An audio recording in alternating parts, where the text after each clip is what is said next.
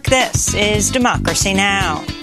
I think you're all aware that the whole planet is really going through, uh, you know, a great deal of turmoil, you know, man-made or not, and everybody's dealing with their lot. And for now, this is, it seems, what we have to deal with. But to your point, uh, three floods in, in 10 days or a week is it's a bit too much. The death toll from two weeks of flooding in California has reached at least 20 as climate scientists are predicting more extreme weather linked to climate change over the next two years. Outrage is growing over how fossil fuel companies were fully aware of the link between fossil fuel emissions and global warming, but spent decades obscuring the science in order to make maximum profit. We'll speak with California Congressmember Ro Khanna, who recently concluded a congressional investigation into the allegations. As early as the 1970s, Exxon knew not only that climate change is real, but that its products, Exxon's products, were contributing to the climate crisis. We'll also speak with Congressman Khanna about the priorities of the incoming Congress as the debt ceiling looms, calls for Republican George Santos to resign, and whether Khanna may run for Senate or president. Then, the Justice Department and Congress face new calls to investigate Donald Trump's financial ties to Saudi Arabia. The latest controversy centers on the LIV Golf Tournament, which is owned by Saudi Arabia's sovereign public investment fund. The chair of the fund is Saudi Crown Prince Mohammed bin Salman. It's paid millions to Trump's golf resorts. Can you help me appreciate your decision to host this event? Yep. Well, I've known these people for a long time in Saudi Arabia, and they've been friends of mine for a long time. Uh, they've invested in many American companies. They own big percentages of many, many American companies, and uh, frankly, what they're doing for golf is so great. What they're doing for the players is so great. The salaries are going to go way up. We'll also look at how Saudi Arabian government agents infiltrated Wikipedia to control information about Saudi Arabia and imprisoned Wikipedia administrators who posted content critical of the kingdom's human rights record. All that and more coming up. Welcome to Democracy Now!, democracynow.org, The War and Peace Report. I'm Amy Goodman. In Ukraine, at least 44 people were killed and dozens remain missing after a missile attack tore through a high-rise apartment building in the city of Dnipro on Saturday. It was one of the deadliest single assaults of the war since Russia invaded nearly 11 months ago. Officials in Kiev blamed Russian long-range missiles for the destruction. United Nations Secretary General Antonio Guterres strongly condemned the attack, calling it another example of a suspected violation of the laws of war. A Kremlin spokesperson denied Russia was responsible, suggesting the blast may have been caused by a Ukrainian air defense missile that went astray. Elsewhere, fierce fighting continues to rage in the eastern province of Donetsk, where Russian forces are seeking to take full control of the city of Soledar.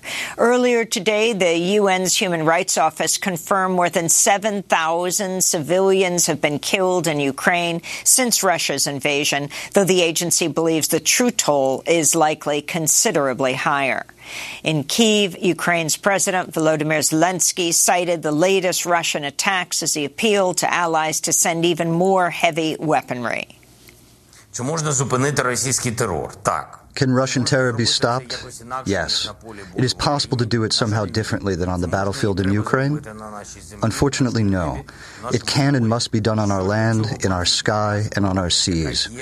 What is needed for this? Those weapons which are in the depots of our partners and which our soldiers are waiting for so much.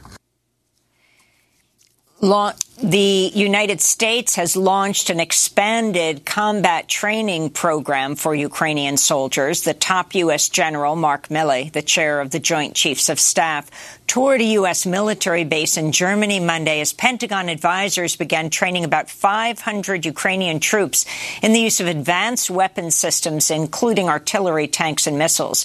General Milley's trip came just days after British Prime Minister Rishi Sunak said the UK would ship advanced tanks and hundreds of armored vehicles and howitzers to Ukraine, become the first Western nation to supply such offensive weaponry. On Sunday, NATO Secretary General Jens Stoltenberg said he expects other allies will follow suit.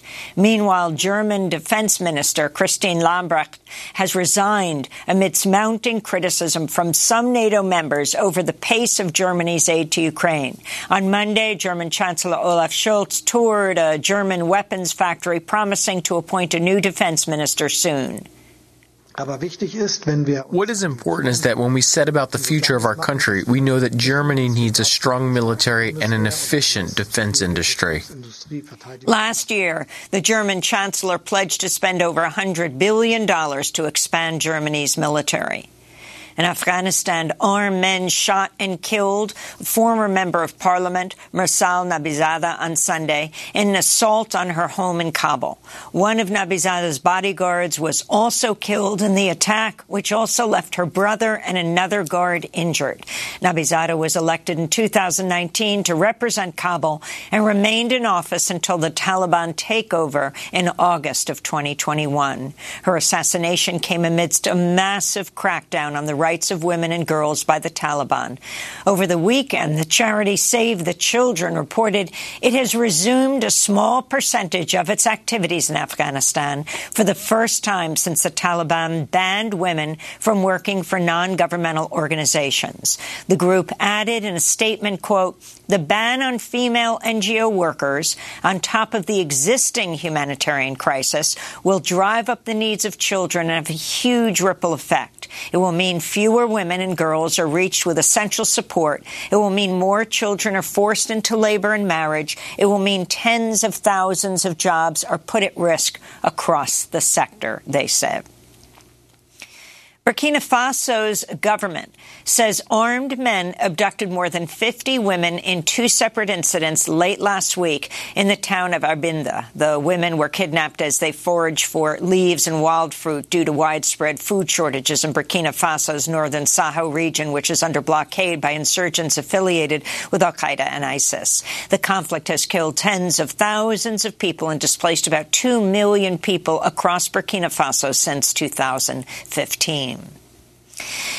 In California, the death toll from two weeks of heavy storms and flooding has reached at least 20 after record rainfall and snow continued over the long weekend. The director of the California Governor's Office of Emergency Services described the storms as, quote, among the most deadly natural disasters in the modern history of our state, unquote. In Ventura County, 17 inches of rain fell over the past week. Helicopters were needed to evacuate some residents in the county after flooding flooding and landslides cut off access to their homes. Nearly two inches of rain fell on downtown Los Angeles Saturday, setting a new record. Parts of the Sierra Mountains received over four feet of snow. Over the weekend, President Biden approved a major disaster recovery declaration for California. He plans to visit part of California's Central Coast Thursday. Meanwhile, climate scientists are predicting the world will see record heat waves over the next two years due to a combination of climate change and El Nino, a natural climate cycle that drives global temperatures higher. Climate scientist James Hansen and his colleagues recently said, quote, we suggest that 2024 is likely to be off the chart as the warmest year on record. In Germany, Police say they've evicted all the climate activists who were occupying the western village of Lützerath. Hundreds of activists have occupied the deserted town for months to prevent the area from being mined for lignite, a highly polluting type of coal. Over the weekend, police used tear gas, water cannons, and batons to clear the encampment. Medics say at least 20 climate protesters were injured. Swedish climate activist Greta Thunberg joined the protests over the weekend. Video posted online show police pushed her and others from the site. The fact that all of you are here is a sign of hope. This is only a part of a much larger global climate movement, a movement for climate and social justice and racial justice. Lützerath, what, what happens in Lützerath doesn't stay in Lützerath. Germany, as one of the biggest in the world, has an enormous responsibility. You are showing clearly today that the changes will not come from the people in power, from governments, from corporations, from the so called leaders. No, the real leaders are here. It is the people who are sitting in tree houses and those who have been defending Lützerath, for example, for years now. The carbon is still in the ground. We are still here. Lützerath is still there. And as long as the carbon is in the ground, this struggle is not over. The World Economic Forum has begun in the luxury ski resort of Davos, Switzerland.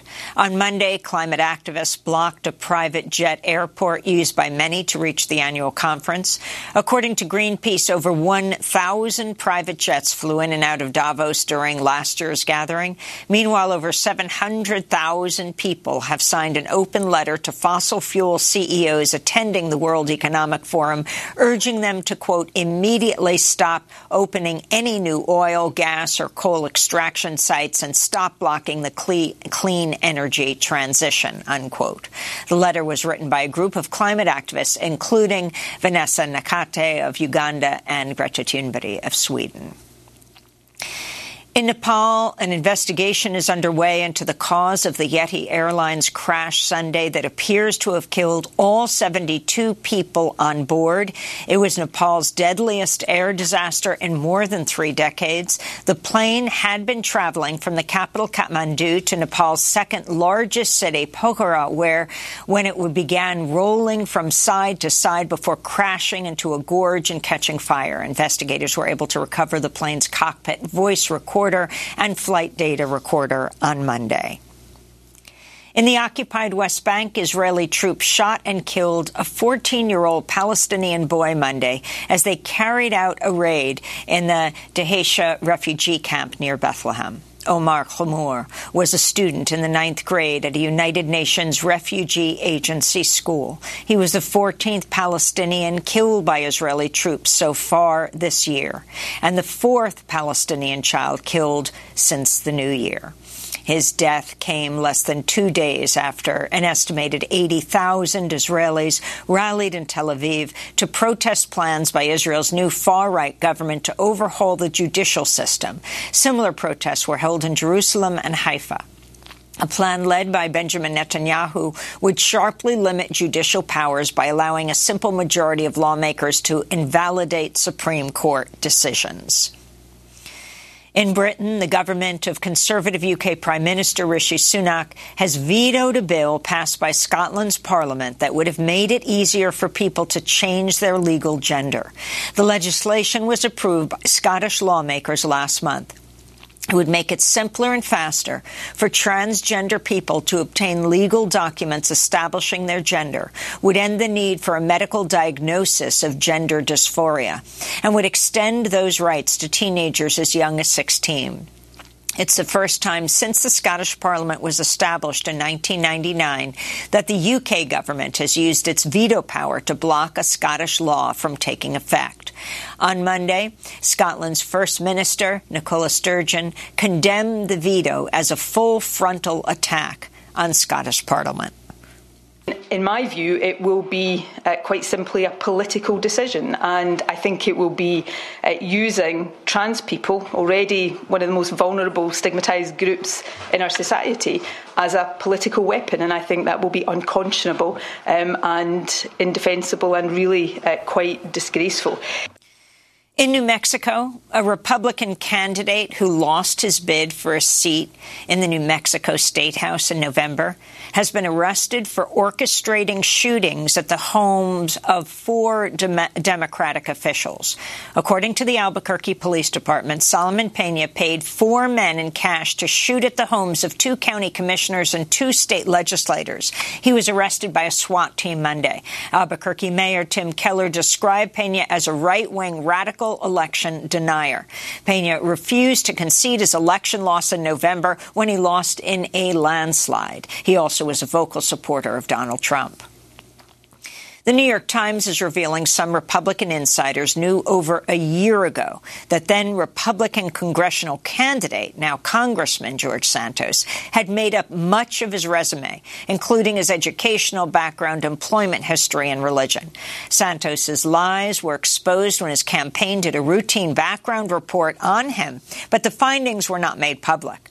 During his run, Santos would go on to pick up key endorsements, including Kevin McCarthy, now the House Speaker, on Monday, New York Republican Congressmember Nick LaLota called on the Department of Justice and the Federal Elections Commission to freeze any money left in Santos's campaign account due to fraudulent activity. It recently came to light one of Santos's aides impersonated Kevin McCarthy's chief of staff in fundraising efforts.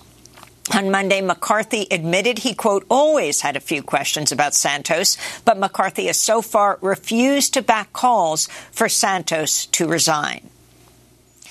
New York Mayor Eric Adams traveled to the border city of El Paso, Texas Sunday and said New York City has no more room to house additional asylum seekers.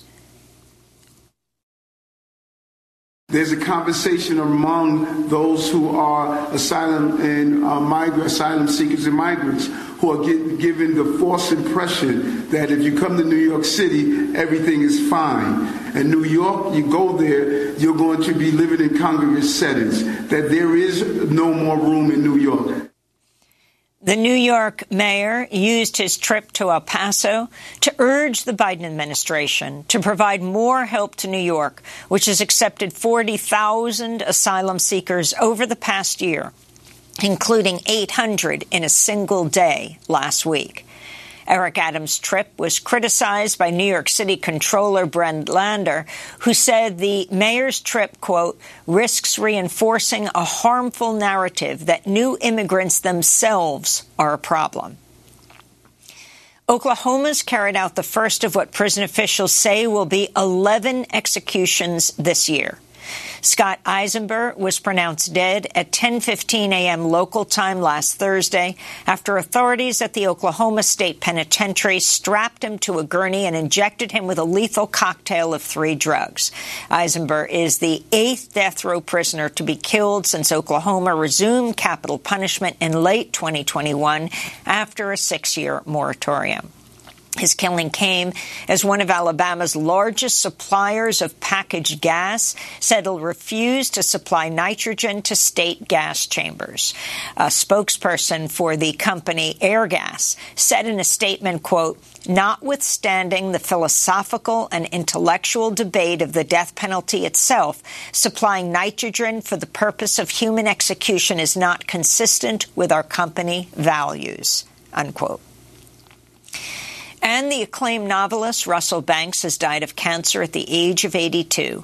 Banks was twice a finalist for the Pulitzer Prize, known for drawing on his working class background to write about criminals, outcasts, and revolutionaries.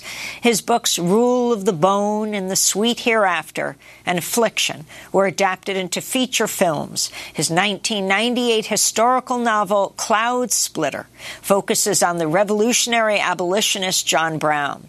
Russell Banks spoke to Democracy Now! in 2011 about John Brown's life and legacy. Brown um, sort of stood at that crossroads of. Um, of religion and and violence in American the American imagination and um, uh, righteous wrath, if you will, or principled violence. And um, and uh, he was our homegrown terrorist, but he was uh, a terrorist for a cause that certainly today we're universally in support of, which is the ending of slavery. And um, and so his story is still a very complicated one for most Americans. To see our full interview with Russell Banks in 2011, go to democracynow.org. And those are some of the headlines. This is Democracy Now!, democracynow.org, The War and Peace Report. Coming up, Congress member Ro Khanna on the deadly storms and flooding in California, the new Republican controlled Congress, George Santos, and whether or not Ro Khanna will be running for president or the Senate. Stay with us.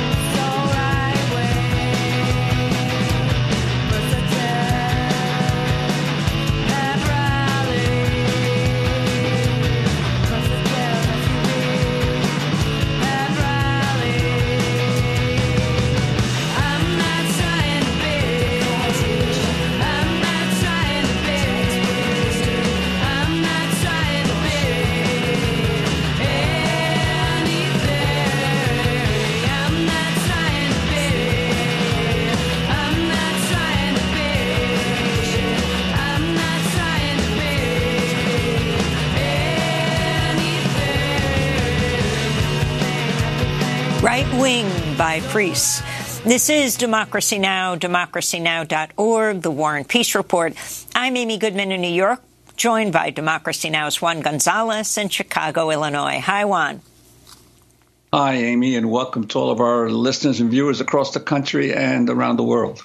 Well, we begin today's show in California, where the death toll from two weeks of heavy storms and flooding has reached at least 20 as record rainfall, flooding, and snow continued over the weekend. The director of California's governor's office of emergency services called the storm among the most deadly natural disasters in the modern history of our state. President Biden has approved a major disaster recovery declaration for the state and plans to visit part of California's Central Coast Thursday.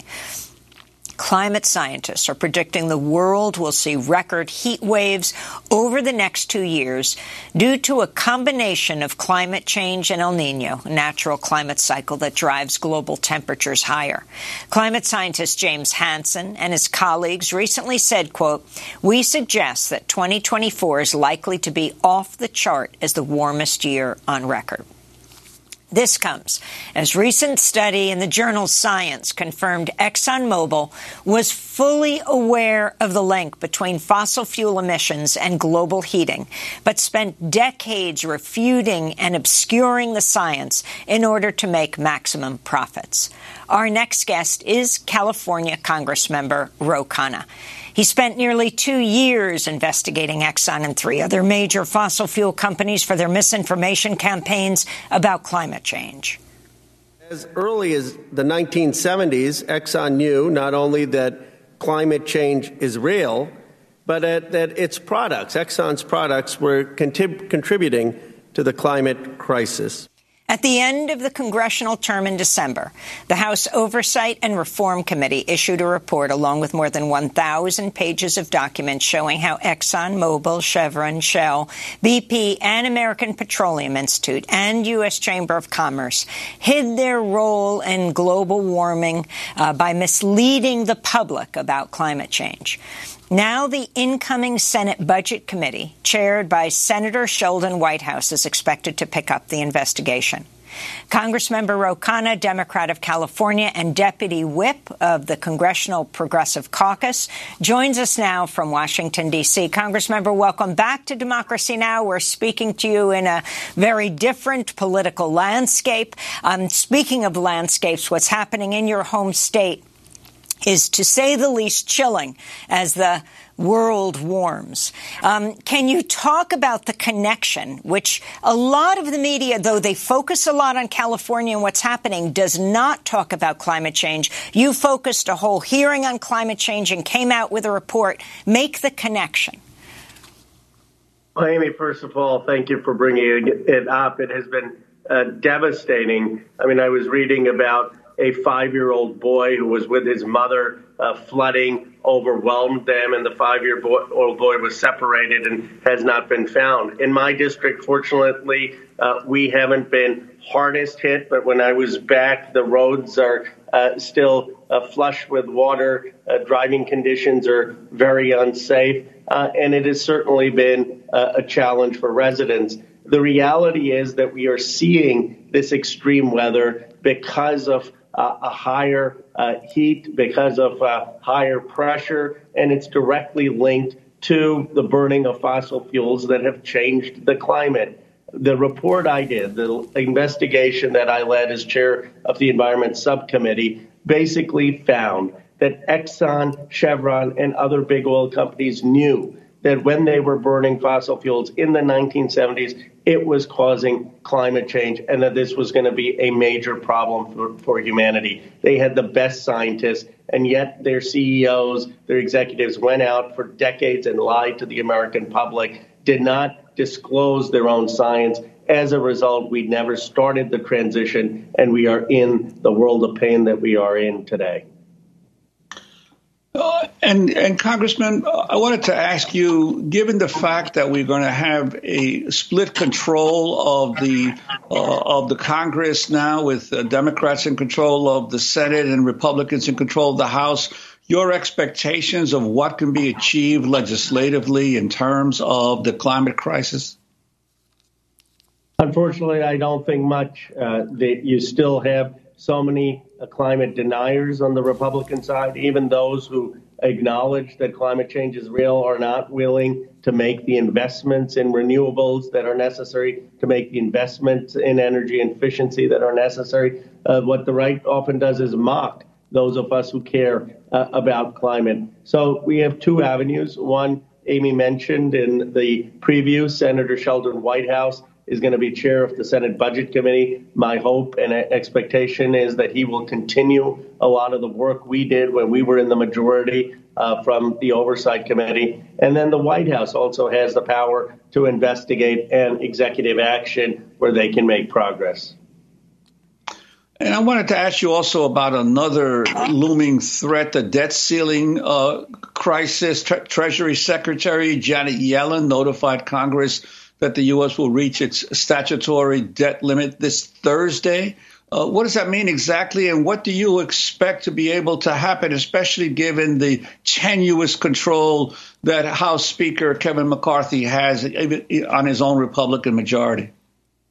This is one of the most important questions facing the Congress. It is important for people watching to understand this is debt that the United States already owes. We're not debating how much should we spend in the future. This is obligations that uh, the United States government has. I believe that in this country we should pay our debts, uh, and this should not even be a debate. The consequences of not doing that will be spiking interest rates at a time where the economy already is vulnerable. The consequences will mean that some Medicare checks, Social Security checks, uh, uh, food stamp checks will not go out. Uh, so, if push comes to shove, I believe the administration should act uh, within their own power, such as increasing uh, the interest rate on bonds uh, to be able to raise revenue. There are other avenues but really, the Congress should do its simple task of paying past debts. But we're not seeing that going in that direction. Um, I mean, isn't that what the conservative Republicans and a number of Democrats actually want? Is to go after Social Security, to go after Medicare, to privatize, and this will be used as a way to do that. Yes, this is what the Freedom Caucus wants. Uh, of course, the consequence of that is also a massive uh, default of uh, the U.S. economy and higher interest rates, probably a severe recession, uh, jolting the global economy. But they don't care. They don't. They don't care about breaking the institutions, breaking the economy. You know, this was just a debate about Social Security spending. I'm for increasing the spending uh, for John Larson's act that would actually increase benefits and not tax some of the benefits of Social Security for working class families. We can have that debate, and they can say why they want to cut spending. But what they're doing is saying they want to hijack the entire U.S. economy, subject it to collapse in order to get their goals and it's going to be an ugly debate. And frankly, Kevin McCarthy is going to be in a very difficult position because they may threaten his speakership if he does what's right for the country. Uh, speaking of paying debts, I wanted to go back to the issue of climate for a minute and what you found. Um, it's about holding these corporations accountable to the tune of billions of dollars, which could be some of the financing of how uh, we deal with climate adaptation. Um, a recent AP piece said ExxonMobil scientists were remarkably accurate in their predictions about global warming, even as the company made public statements that contradicted its own scientists' conclusions. Um, and of course, the amount of money these oil companies made. What have you recommended in this report that just came out before the beginning of the year to actually hold these companies accountable? And would it be criminal accountability as well as financial accountability? Well, they should be held accountable like big tobacco was held accountable. At the very least, Congress should pass financial accountability. One concrete place would be to prevent the methane leaks that are taking place in many oil wells, to seal them up, the ones that aren't being used to seal up so that we don't have uh, such increase in methane leaks that are one of the biggest causes of uh, further climate change. The reality of what we discovered, and we have documents for that, is that these oil companies, like Big Tobacco, lied to the American public. They lied for decades, and they're continuing to lie when they say that they are for the Paris Accords when they say that they're for climate uh, goals now. Uh, that's actually just cover for what the documents show is, quote, a license to operate to increase their fossil fuel infrastructure. So they're actually not taking significant steps to lower emissions. They're using that rhetoric while making very small investments in clean tech and actually uh, making massive investments in increasing fossil fuel infrastructure, increasing carbon emissions. So the pattern of deception continues.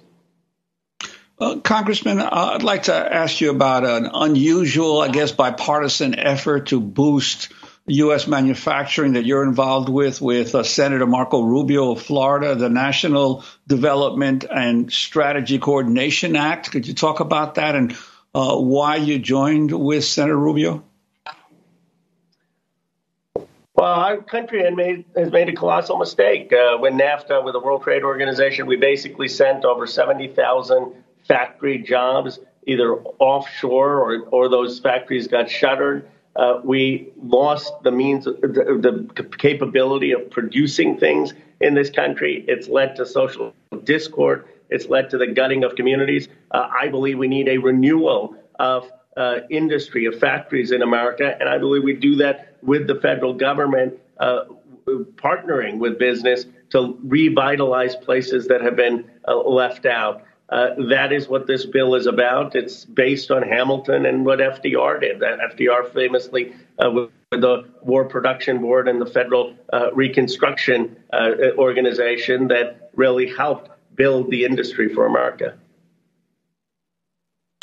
Uh, and, and I wanted to ask you also about the change in Democratic leadership in the House. Uh, clearly, uh, the group of leaders, including Nancy Pelosi, who are all over 80 years old, have uh, stepped down from their leadership posts. We have a new generation uh, with uh, Hakeem Jeffries and, and other key uh, House leaders. Your sense of what this generational change is going to do in terms of Democratic tactics and strategy in the House?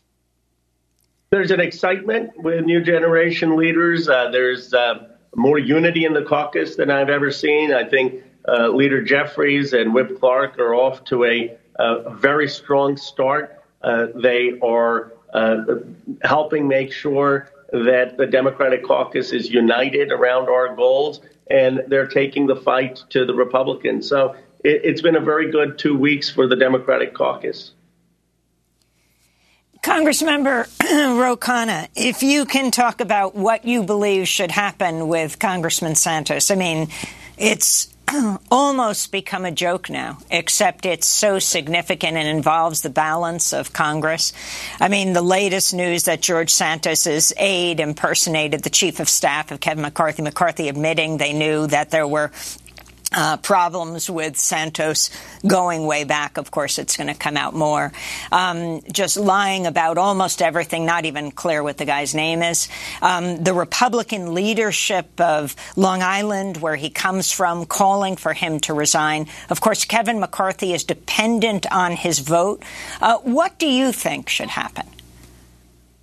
Well, he should resign. It's obvious. I mean, I don't know any other job in America where you can go in, lie about your education, lie about your past employment, lie about your background, and then stay in the job. You'd be fired uh, one week later. You'd be asked to leave. So why is Congress different? Why can someone tell every single lie in a prospective job interview, which is what an election is, and continue uh, to serve? Uh, this is, in my view, common sense. He should resign every Republican leader should be calling on him to resign. But the House is wants to defund the ethics committee. That's one place where they could um, sanction him.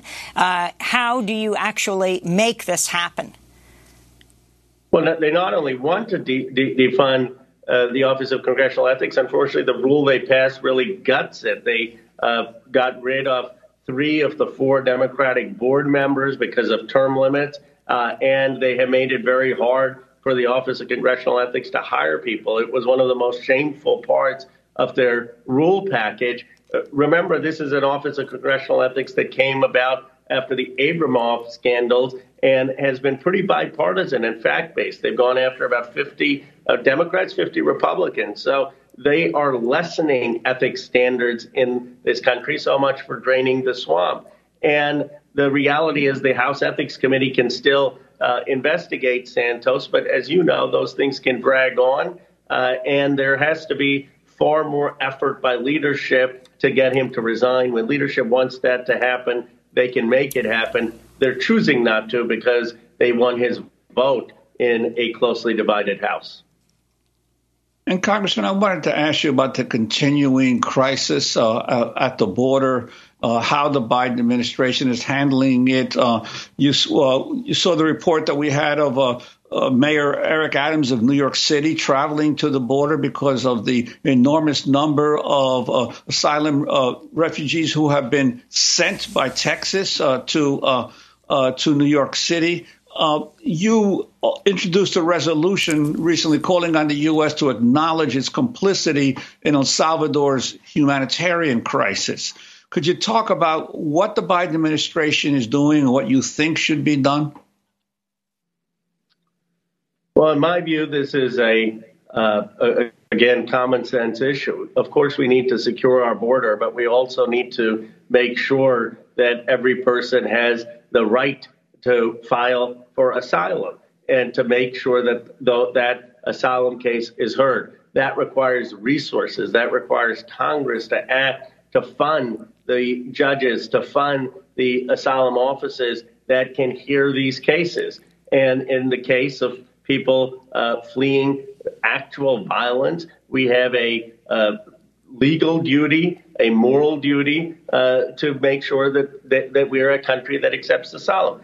Uh, of course, we don't want people coming with uh, fraudulent claims, but that can only be adjudicated if they if we beef up uh, the asylum office, and that is what the president has asked Congress to do.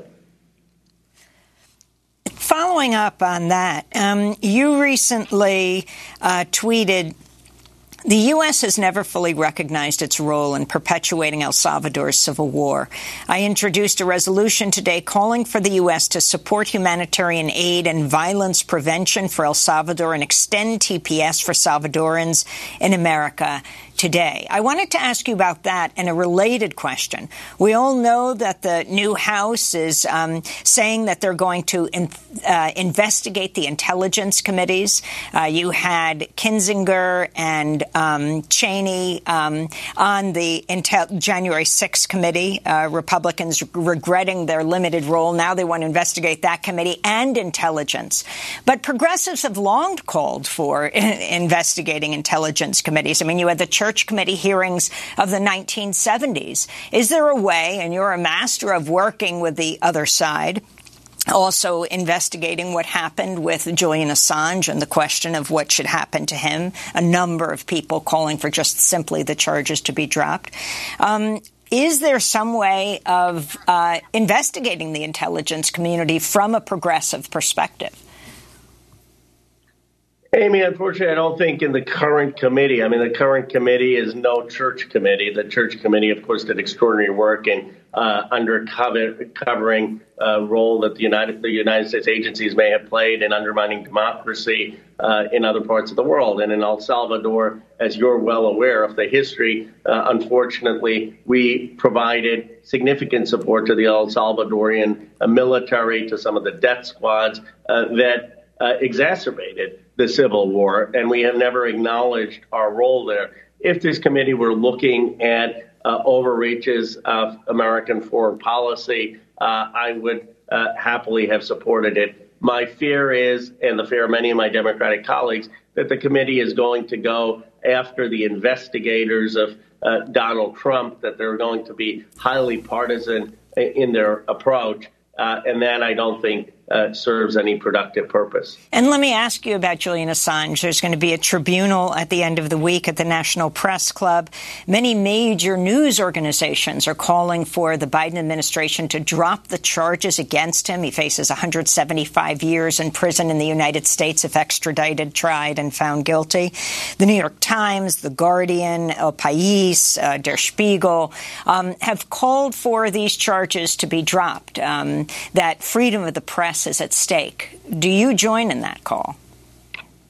Well, I have said that pres- there's a reason President Obama never uh, brought charges against Assange. Whatever you think of his moral actions, and I have uh, not defended those, I do not believe that you can bring charges against someone simply for publishing information. If there were actual evidence that Assange himself had deliberately sought and uh, gathered uh, classified information through illegal means, uh, then that is different. But if the charges are based simply on his receiving this information and publishing it, that, in my view, uh, affects the entire concept of freedom of press and has a chilling effect on publishers. And I've said that that is overbroad.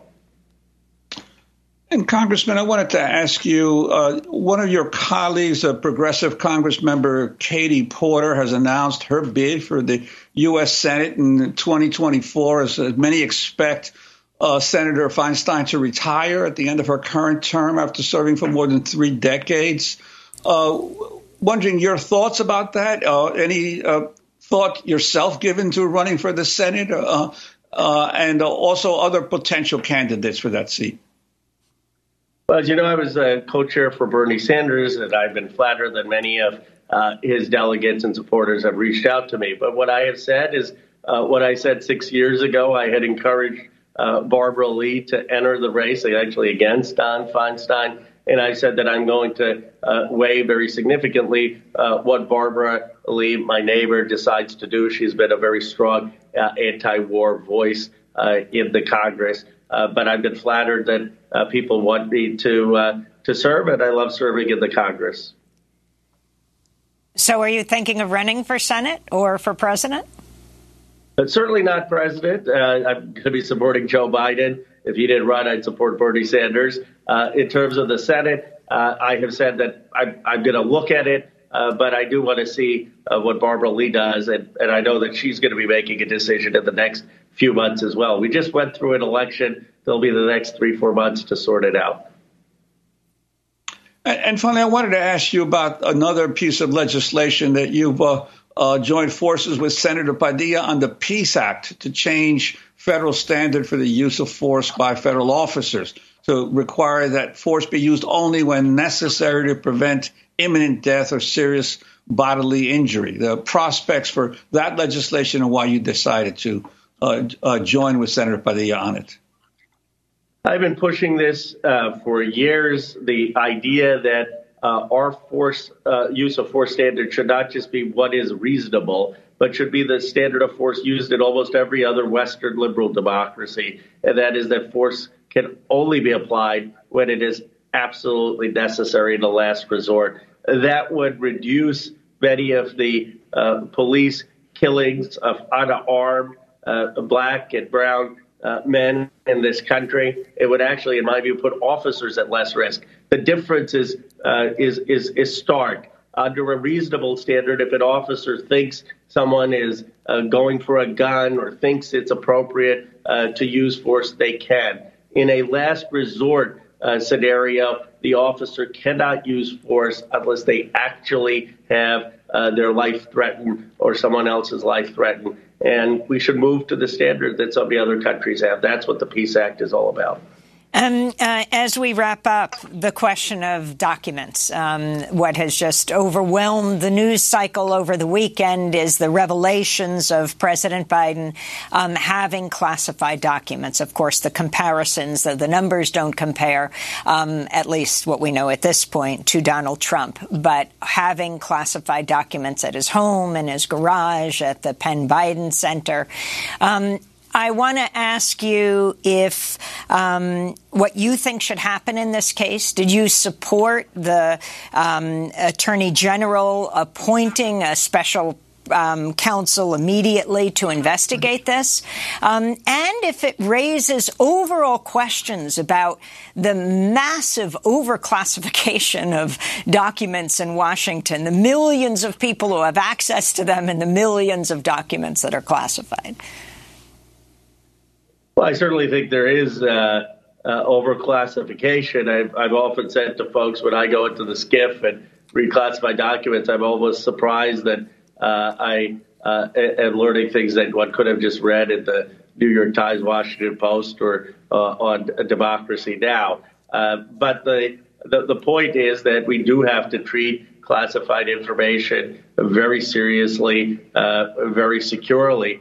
I've never in the SCIF been able to take a document out of that room, and that, that's that's a good procedure. I don't understand why we can't have that in every branch of government. Don't allow classified documents to leave the premises. Uh, don't allow people to take them to their private residences or put them in some presidential center. It seems that's just a recipe uh, for a problem. So I hope there'll be holistic reform. But the key difference, as you started with, uh, Amy, is not just the numbers of documents, it's how President Biden handled this. His attorneys uh, reported to the Justice Department on day one when they discovered these documents. In stark contrast, President Trump refused to co- cooperate, defied subpoenas, defied law enforcement. And I have trust in uh, Merrick Garland's integrity. So I think his uh, decision to appoint a special counsel is appropriate as long as that special counsel is appropriately circumscribed and doesn't turn into uh, some kind of witch hunt as independent counsels often do. Well, we want to thank you very much, Congressmember Khanna, Democratic Congressmember of California, Deputy Whip of the Congressional Progressive Caucus. Uh, next up, we're going to look at two stories about Saudi Arabia, how the kingdom's funneling millions to Donald Trump's golf resorts, and how Saudi Arabia imprisoned two Wikipedia administrators who posted content critical of the country's human rights records. Stay with us.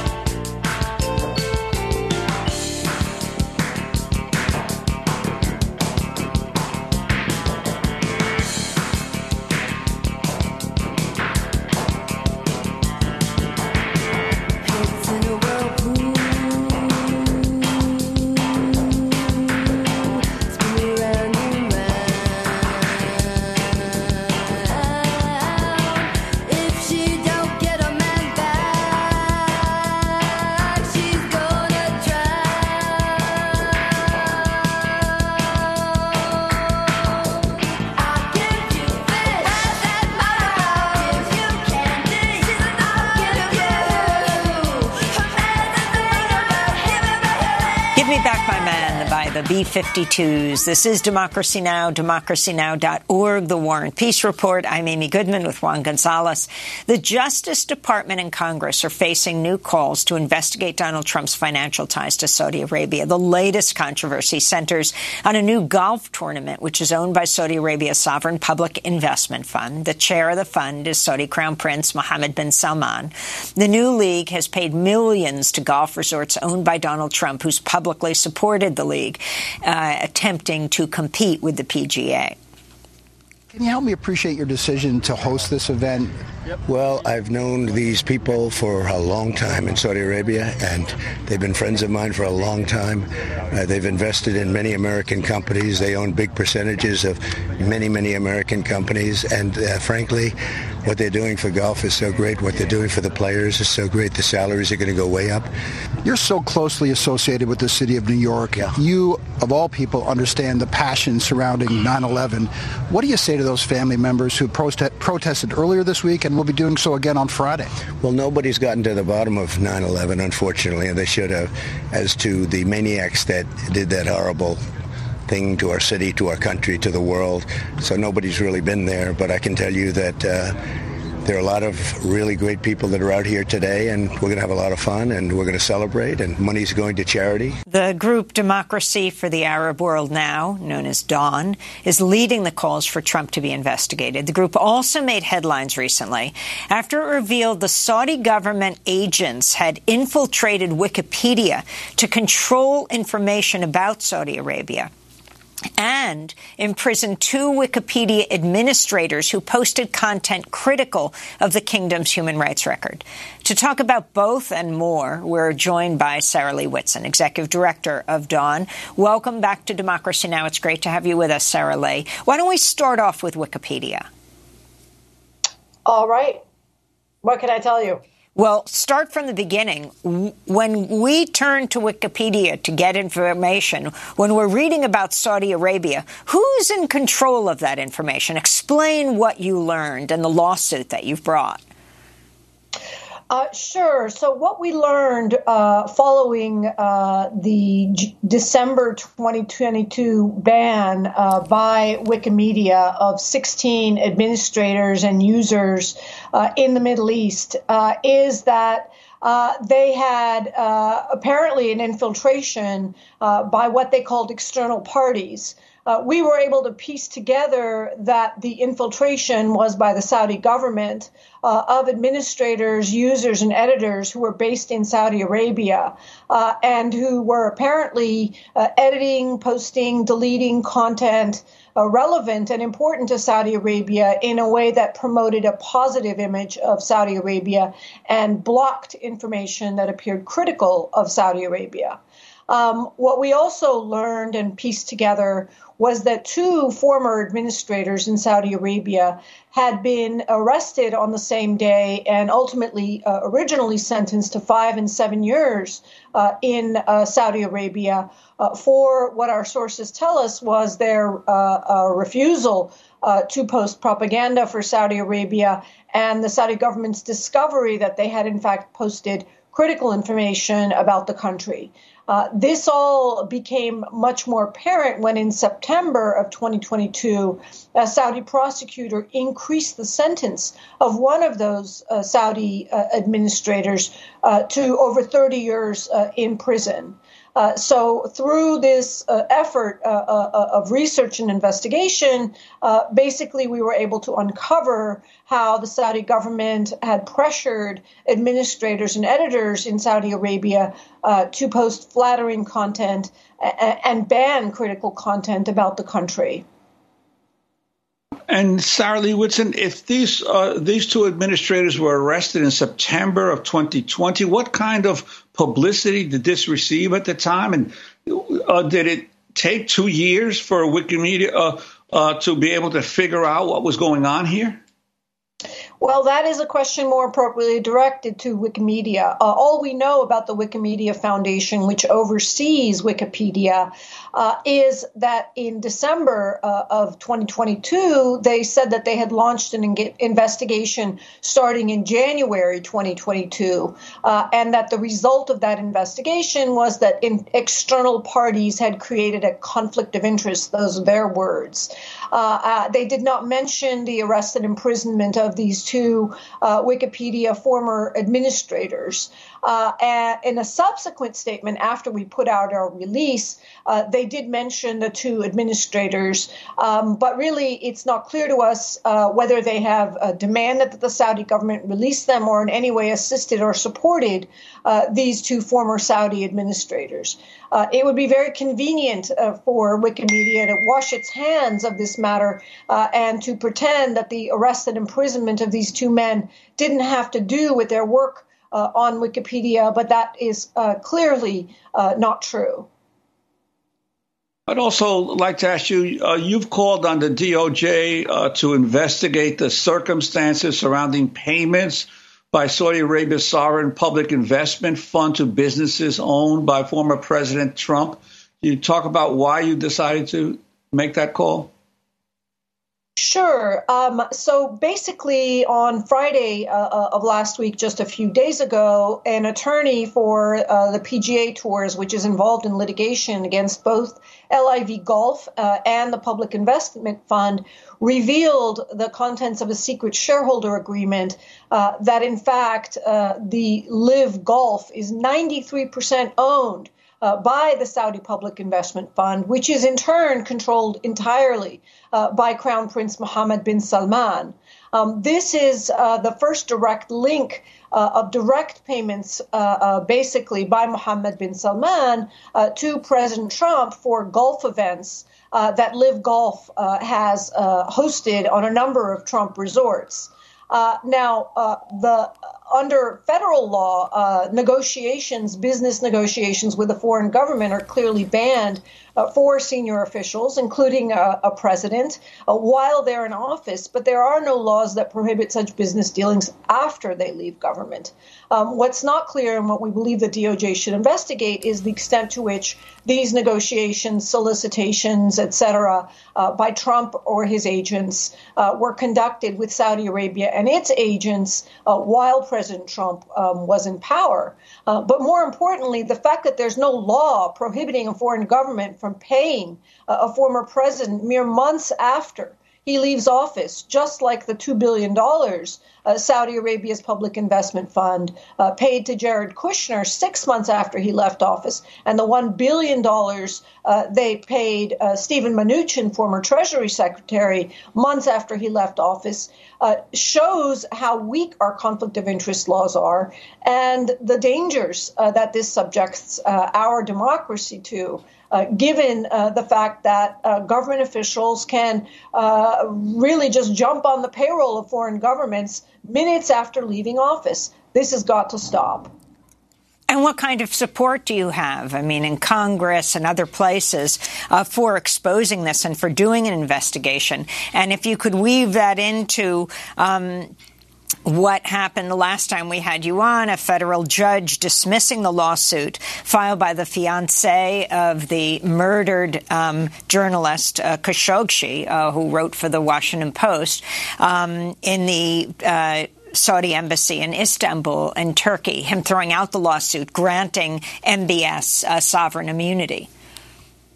Um, well, uh, um, uh, you know. It, in terms of the congressional investigations that have been announced to date, uh, uh, former Congresswoman Carolyn Maloney uh, and Senator Elizabeth Warren both announced that they were going to be investigating uh, the payments uh, to Jared Kushner's affinity partners and to Steven Mnuchin's fund uh, for conflict of interest for the reasons um, that I specified. and we are very hopeful that th- those investigations will now be expanded to include the payments to the Trump organization. Um, clearly, the many, many favors that President Trump uh, granted uh, to Mohammed bin Salman extraordinary, unprecedented, uh, self admitted uh, uh, protection uh, for Mohammed bin Salman and his role in the murder of Jamal Khashoggi is now appearing to result in direct paybacks. for President Trump and his son in law and his Treasury Secretary. What else? We don't know. Uh, in terms of uh, uh, Dawn's uh, lawsuit against Mohammed bin Salman, um, which uh, was recently dismissed uh, because of the Biden administration's recognition of sovereign immunity for Crown Prince Mohammed bin Salman, I think it just reflects a ceaseless pattern of favors, protection, all kinds of grants of favor. We have three seconds not just by the Trump administration, but also by the Biden administration. We're going to have to leave it there. Sarah Leah Whitson of Dawn. I'm Amy Goodman with Juan Gonzalez. Thanks for joining us.